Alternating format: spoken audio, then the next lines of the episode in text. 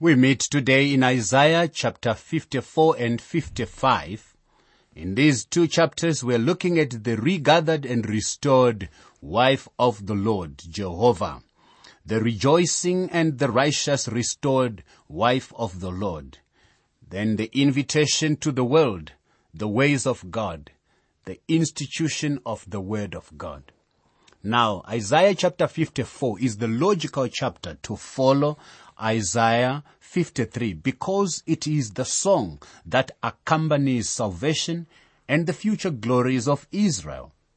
After portraying the majestic personality of the servant redeemer in chapter 53, the prophet Isaiah resumes his message about the redeemed Israel. The initial verses begin a triumphant song of Zion, now restored to the favor of the Lord. In chapter 55, the Lord issues a general call to all who call themselves by His name to abandon the Babylons of this world and to find their satisfaction and their security in Him alone and in that city of joy and peace that He will build. Isaiah 55 is a call to revival for all who have wandered far from the Lord or from that grace which is the basis of our relationship with Him. It is also a call to salvation for any who have not known Him, promising a free but abundant and eternal life that is better than what money can buy. The call is issued to the thirsty and the penniless, all who will recognize their need for spiritual blessings and their inability to meet those needs themselves. And waters and wine and milk are the symbols of abundant spiritual blessings in that chapter. Now to begin with, Isaiah 54 verse 1, beginning the subject of the regathered and restored wife of the Lord, the church, and specifically referring to Israel. He is speaking directly to Israel, saying that the children of Israel should do shout for joy. They should do sing. O barren, you who have not borne, break forth into singing and cry aloud. You who have not labored with child, for more are the children of the desolate than the children of the married woman, says the Lord. Isaiah 54 verse 1. Redemption brings a song into the world, my friend, and the redeemed of the Lord will sing of their redemption, whether they are here on the earth or they are in heaven. Remember, even when we came to Isaiah chapter 35 verse 10, we were reminded again, therefore the redeemed of the Lord shall return and come with singing unto Zion.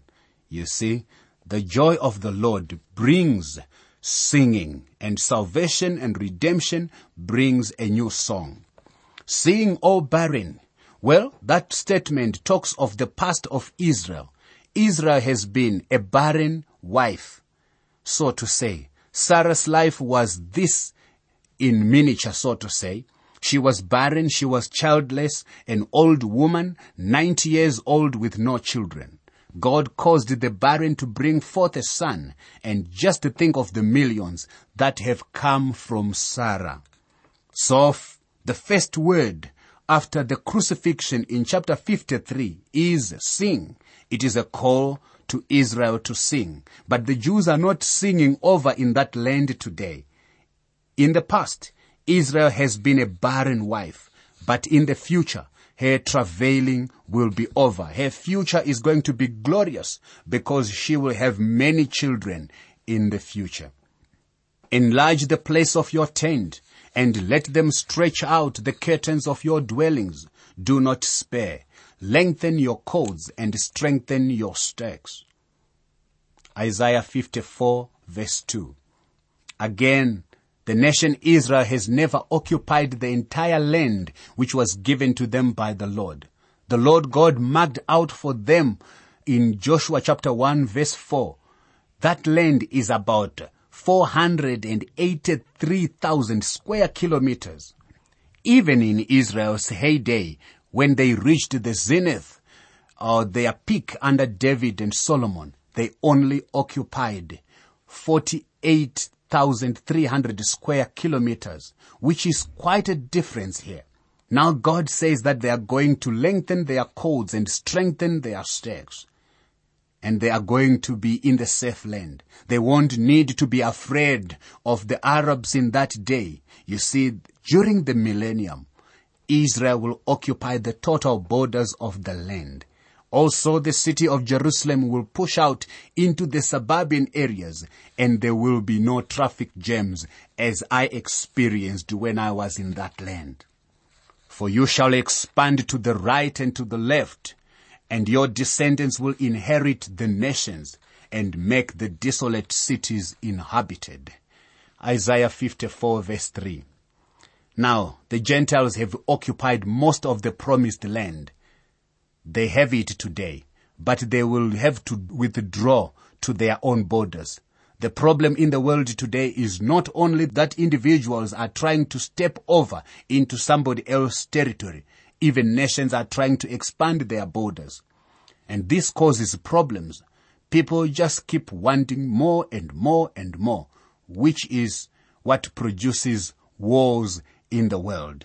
And that is what Israel is experiencing, but its borders will go to their proper place in the millennial kingdom. For your maker is your husband. The Lord of hosts is his name, and your Redeemer is the Holy One of Israel. He is called the God of the whole earth. Isaiah 54 verse 5. You see here, God will own them then as his redeemed people in that day. For the Lord has called you like a woman forsaken and grieved in spirit, like a youthful wife when you were refused, says your God. Isaiah 54 verse 6. You see, Israel is today like a wife that has been divorced for adultery. That is the figure of speech that's used here. For a mere moment, I have forsaken you, but with great mercies I will gather you. Isaiah 54 verse 7. In that day, not only Israel, but all of us are going to look back at what we thought as a terrible thing down here in this life, and it will seem as Paul described it, a light affliction, which is but for a moment, and it will work for us an exceeding and eternal weight of glory. Now, my friend, we need to get our eyes focused on things which are not seen rather than the things that are seen. For the mountains shall depart and the hills be removed, but my kindness shall not depart from you, nor shall my covenant of peace be removed, says the Lord, who has mercy on you. Isaiah 54 verse 10. Now, if you feel that God is going to break his covenant, which he made with Abraham, Isaiah would have you know that you are wrong. God will not break his covenant. He never will break it. Because God has made that declaration, there is the rejoicing and the righteous restored wife of the Lord. This wife rejoices because she is restored.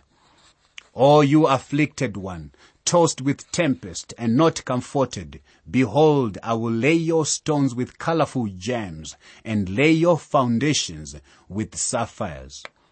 Isaiah 54 verse 11. Now God here is beginning to comfort Israel that she might rejoice. Listen to this. All your children shall be taught by the Lord and great shall be the peace of your children. Isaiah 54 verse 13. You see, this is the day when the knowledge of the Lord shall cover the earth as the waters cover the sea. And my friend, this brings peace. In righteousness you shall be established. You shall be far from oppression, for you shall not fear, and from terror, for it shall not come near you. Isaiah 54 verse 14. You see, following righteousness is freedom from fear, my friend. Now notice the next marvelous verse comes at Isaiah 54 verse 17. No weapon fashioned against you shall prosper, and every tongue which rises against you in judgment you shall condemn. This is the heritage of the servants of the Lord, and their righteousness is from me, says the Lord. Even in the past and in the present, God has been opposed to any anti-Semitism. Anyone who has been coming against God, He has opposed them. And He said, no weapon formed against you shall prosper. No enemy of God's chosen nation has ever promised. The witnesses to this truth are there. Pharaoh, Haman, Herod, Hitler. Even today, any nation that is against Israel will actually pay for that hatred. There are a lot of anti-Semites today on our continent who actually ought to read this verse today and get the warning. This verse is a promise of God, not a promise of man. The work of the suffering servant in chapter 53 makes possible the offer of salvation in this chapter. In chapter 54, the invitation was confined to Israel. Now as we move to chapter 55, we see that invitation extending to the entire world. The gospel went first to Israel and then to the Gentiles according to Romans chapter 1 verse 16. This does not mean that the Jew has top priority today, but he shouldn't have bottom priority either. He is on the same par as everyone else. The Jew did receive the gospel first. Peter on the day of Pentecost preached to an all Jewish congregation. There were no Gentiles in that lot. Now this invitation now is going to the world. And this is a remarkable portion of the word of God because there have been very few religious leaders who have had a global view. The work of the suffering servant of God in Isaiah chapter 53 makes possible now the offer of salvation to a lost world in Isaiah chapter 55. God's invitation has yet to find its complete fulfillment in Israel. The invitation to the world. Now, if you listen carefully to the public discourse today, you hear the recurring theme that modern society is in moral and spiritual decline. Well, that makes the message of Isaiah as timely as ever. To those who spend money for what is not bread and wages for what does not satisfy according to Isaiah 55 verse 2, the Lord offers a compelling invitation. Come to me and your soul shall live. Isaiah 55 verse 3. So this marvelous call of God is extended to the whole world. He invites nations who do not even know of Israel to come to him. Anyone who is thirsty can drink of his waters of grace. This same invitation is still in effect today. In the book of Revelation, the Lord says, I will give of the fountain of the water of life freely to him who is thirsty. And let him who thirsts come. Whoever desires, let him take the water of life freely. Revelation 21 verse 6, Revelation 22 verse 17. Now my friend, have you personally responded to God's gift of life through faith in Christ Jesus? Are you still dying of thirst? The Lord invites you to come and drink. Come and drink without pay. Isaiah 55 verse 1 tells us, Ho, everyone who is thirsty, come to the waters, and you who have no money, come buy and eat. Yes, come buy wine and milk without money and without price. Again, we see here the invitation is to every man, is to every woman and child on the top side of the earth. It means that every man of every station in life, in all strata of society, from every race, tribe, tongue, condition and color must come. All are included. The invitation is, ho, everyone. But notice that it is also an invitation for those whose thirst has not been slaked by the man-made cisterns and bars of this earth. The invitation is to drink deep and long of the eternal springs. Now, my friend, are you tired of this world? Have you found that it does not satisfy? Do you long for something better? God says, I have something for you. And this is God's invitation to you. He says, come, buy, and eat. Not only drink, but He offers the bread of life as well. Isn't that amazing?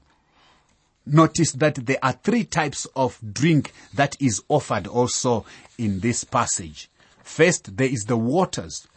The plural form is even used here. And in the Hebrew, the plural expresses a superlative degree. This water is too wonderful to be expressed by the singular form. So waters speaks of the abundance of quantity as well as the quality. This is the water of the soul. Now we know that the fountain of that water is Christ, who is the water of life and our Savior. The second drink that we are invited to have is wine. And wine is the second type of drink offered, which symbolizes joy. In Proverbs 31 verse 6 we read, Give strong drink to him who is ready to perish and wine to those who have heavy hearts. You see, joy is what you have when Christ is not only your savior, but when he becomes the master of your life. And when you have heavy hearts, those who had heavy hearts were given wine to make them glad. But Christ is that joy. When you come to Him, you have joy. In First John chapter 1 verse 4, John says, And we write these things to you, that your joy may be full. Milk is the third type of drink that is offered. And as you know, milk is essential for growth and development especially for babies. Well, the milk of the Word of God is essential for spiritual growth. Peter said it like this, as newborn babies desire the sincere milk of the Word that you may grow by it. 1 Peter 2 verse 2. Now a child of God ought to want the milk of the Word of God.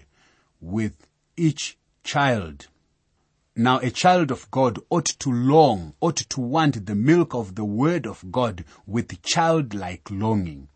And the greatest problem in our churches today is that we are entertaining. We are giving nice little courses in this and in that other thing. We are giving banquets and dinners and we are really petting folk on their back and putting some on the committees. God is saying there is something we need to do. We are doing everything but giving them the word of God. Many church members today are still born. They have no spiritual life. And my friend, if you are a child of God, you ought to want the sincere milk of the word of God. Incline your ear and come to me. Hear and your soul shall live, and I will make an everlasting covenant with you. The sure mercies of David. Isaiah 55 verse 3.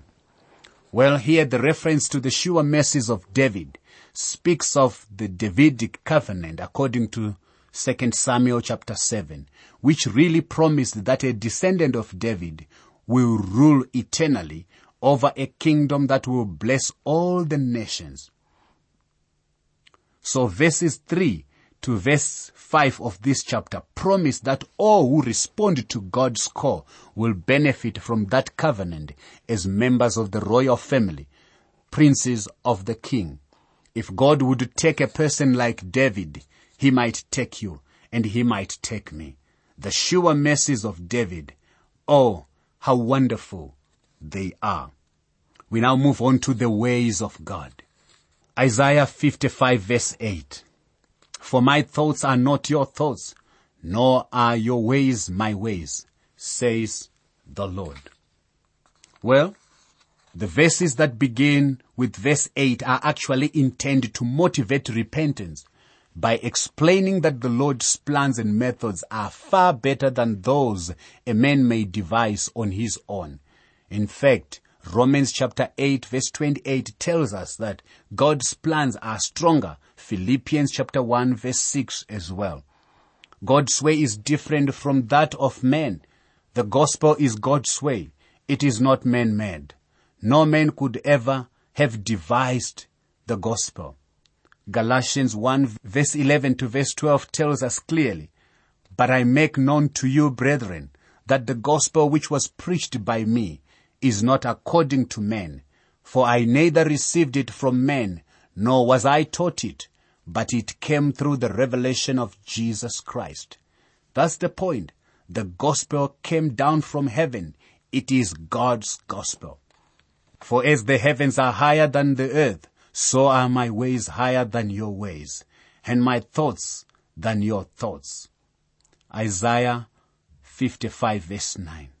You see, the gospel could come only by revelation, since man's reason never follows the redemption route.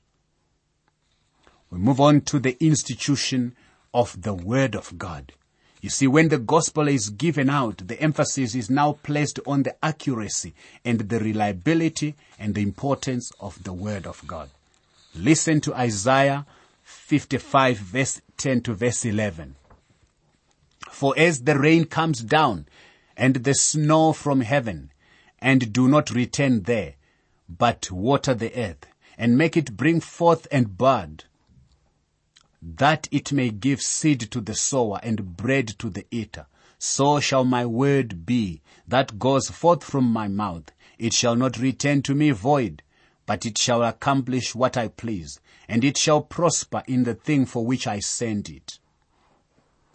You see here, in this closing section, there is a, a prominence, if you like, given to the Word of God. The only place where the gospel is found is in the Word of God. Salvation is a revelation of God, and the Word of God is likened to the rain that comes down from heaven. You see, the gospel is not just asking you to do something. Neither is the gospel something that man has thought up and come up with.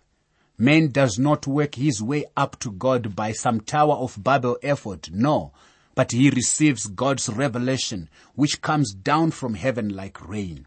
The rain causes the earth to become fruitful. The seeds germinate and really fructify and bring forth abundantly. The word of God is also the seed. And really, when the rain and the seed get together in the human heart, there will be fruit. Also note that it is the divine origin or the character of God's word and not some magical power which causes it to accomplish the purposes for which it is sent. And of course, Hebrews tells us that the word of God is effective, sharper than any two-edged sword. Hebrews 4 verse 12. For you shall go out with joy and be led out with peace. The mountains and the hills shall break forth into singing before you and all the trees of the field shall clap their hands. Isaiah 55 verse 12. You see, during the millennium, the earth will respond with a note of praise to the creator and the redeemer. Actually, Romans chapter 8 verse 22 tells us, for we know that the whole creation groans and travails in pain until now. But in the millennium, it will be a time of joy.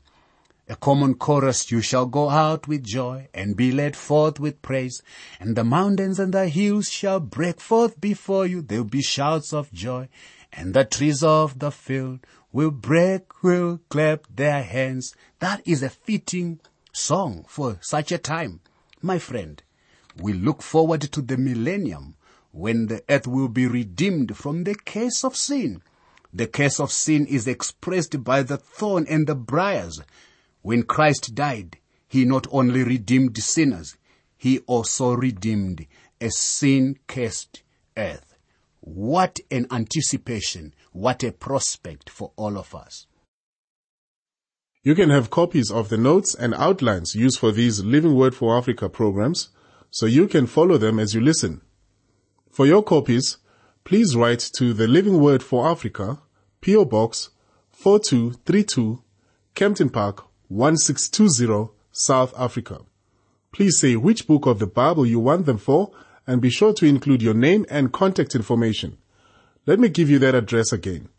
It's the Living Word for Africa, PO Box 4232, Kempton Park 1620, South Africa.